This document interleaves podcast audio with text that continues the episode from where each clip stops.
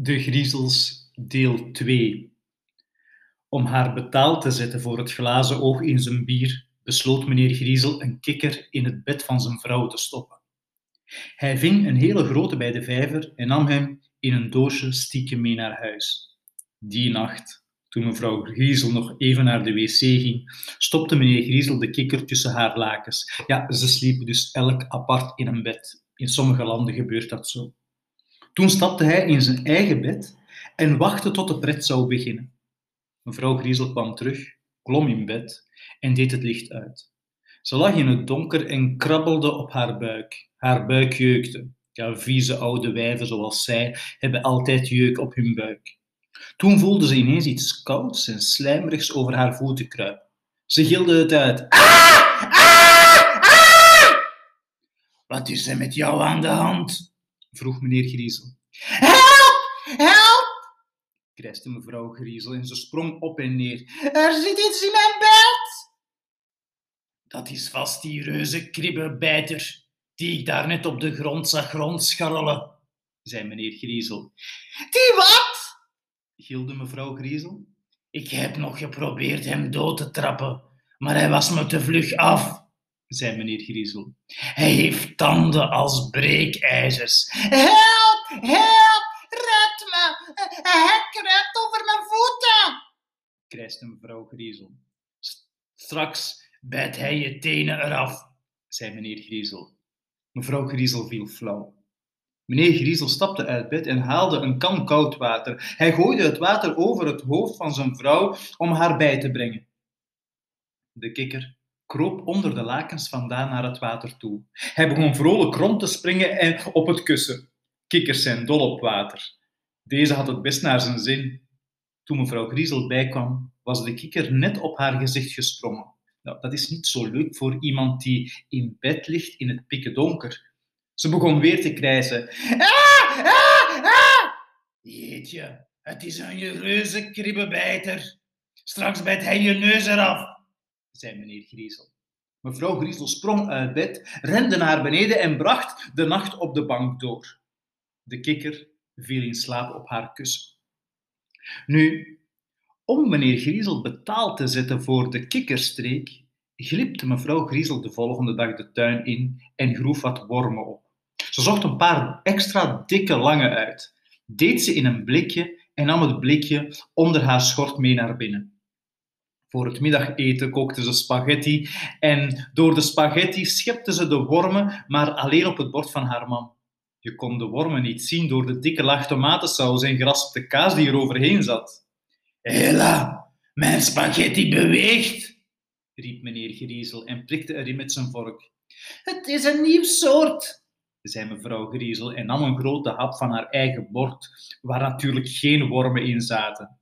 Het heet kronkelspaghetti. Het is zalig vooruit opeten voor het koud wordt. Meneer Griezel begon te eten. Hij draaide de lange slierte vol tomatensaus rond zijn vork en propte ze in zijn mond. In een wip zat zijn hele baard onder de tomatensaus. Het is niet zo lekker als de gewone. Hij is te blubberig, zei hij met zijn volle mond. Ik vind het erg lekker, zei mevrouw Griezel. Ze zat naar hem te kijken van de andere kant van de tafel. Ze genoot ervan hem wormen te zien eten. Het smaakt een beetje bitter, zei meneer Griezel. Er zit bepaald een bittere bijsmaak aan. Koop voortaan de oude soort maar weer. Mevrouw Griezel wachtte tot meneer Griezel zijn bord helemaal leeg had. En toen zei ze... Wil je weten waarom je spaghetti zo blubberig was? Meneer Griezel veegde de tomatensaus van zijn baard met een punt van het tafelkleed. Nou, waarom dan? vroeg hij. En waarom het zo eng bitter smaakte? Waarom dan? Omdat het wormen waren! riep mevrouw Griezel uit. Ze klapte in haar handen, stampte met haar voeten op de grond en schudde het allervreselijkst van het lachen. Nu, om mevrouw Griezel betaald te zetten voor de wormen in zijn spaghetti, bedacht meneer Griezel een echt slimme rotstreek. Op een nacht, toen het oude mens sliep, sloop hij uit zijn bed en nam haar wandelstok mee naar beneden, naar zijn werkschuurtje. Daar plakte hij een rond schijfje hout, niet dikker dan een muntje, onderaan de stok.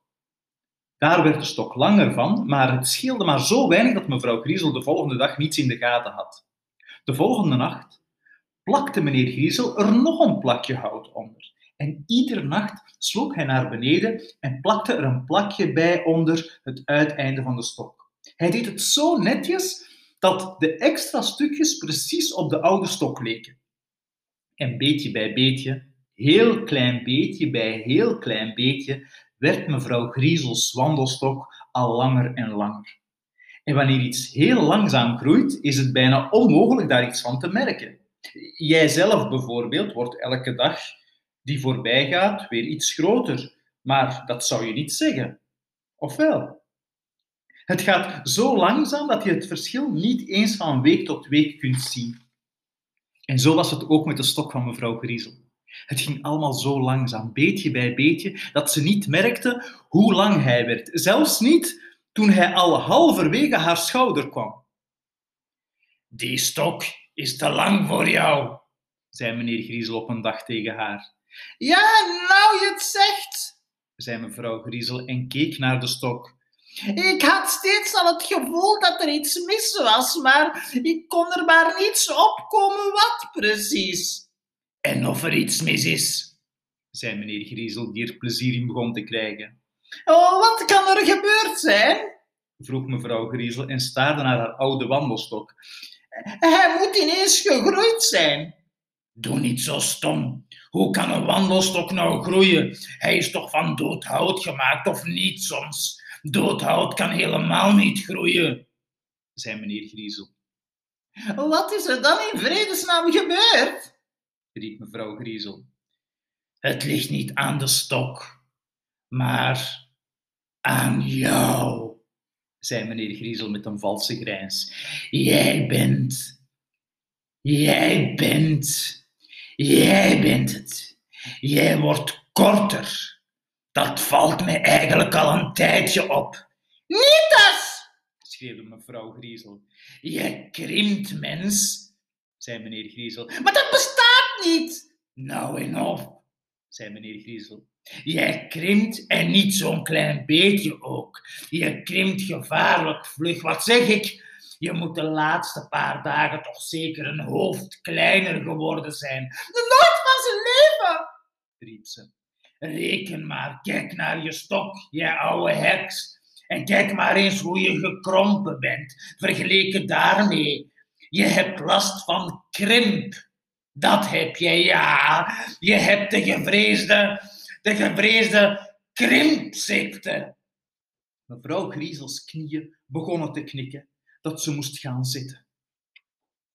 De krimpziekte. Oh,